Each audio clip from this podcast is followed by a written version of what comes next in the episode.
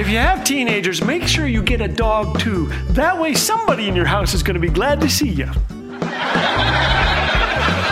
Thanks for joining us today. You're listening to Laugh Again with Phil Callaway. Have you ever been in debt? Years ago, my wife and I took all leave of our senses and built a house that involved a terrible thing called a mortgage. Ha! We became a sitcom family, single income, three children, oppressive mortgage. Our house belonged to the bank. We bought this year's house with the next 20 years' money. To make things worse, our kids were teenagers. They ate more food than the entire population of Soda Springs, Idaho. Getting into debt helps you realize a few things. You realize that the reason you're in debt is that you were trying to catch up to people who were already there. You realize how valued you are. If you think no one cares about you, try missing a couple of payments. and you come to understand what it feels like to be at the mercy of someone else. It's a humbling experience when you have a debt so large that you can hardly see the other side of it. Reminds me of one of my favorite stories told by Mike Yaconelli. He and his wife once struck up a friendship with a young man who was having a difficult year in and out of juvenile hall. His dad was an alcoholic who emotionally and physically abused the entire family. For six months, they spent lots of time with this young man while his dad went through detox. One day, they decided to redo the tile in their kitchen and ordered it from the city 60 miles away. When the tile arrived, the company gave him the name of a local guy who could do the job. Absolutely not, yelled Mike into the phone. That man is an alcoholic who knocks his family around. I don't trust him. It was the young man's father, of course.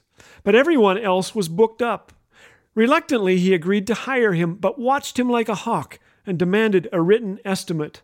When he had finished the job, Mike told him to come by his office so he could write out a check. Oh, the man said, I need to talk to you about the money. And Mike was angry. He knew this man was going to try to cheat him. I won't pay him one more dime than we agreed, he thought.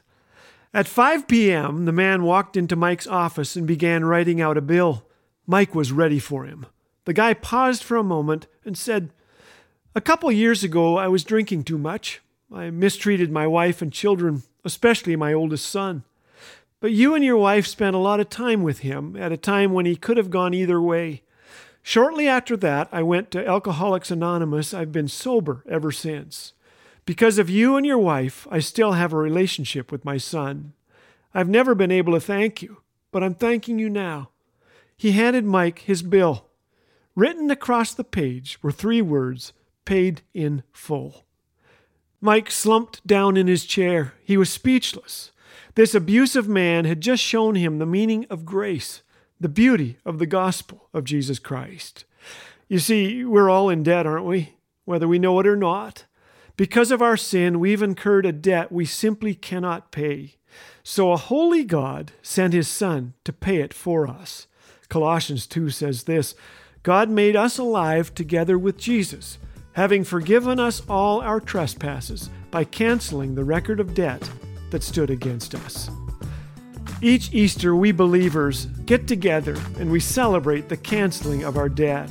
We go from Easter Friday to Easter Sunday when we celebrate the resurrection of Jesus. It's the highlight of our calendar. We celebrate.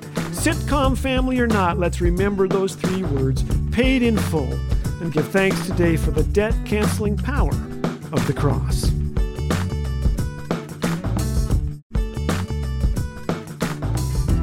Dad jokes, encouragement, biblical truth. What more could you want?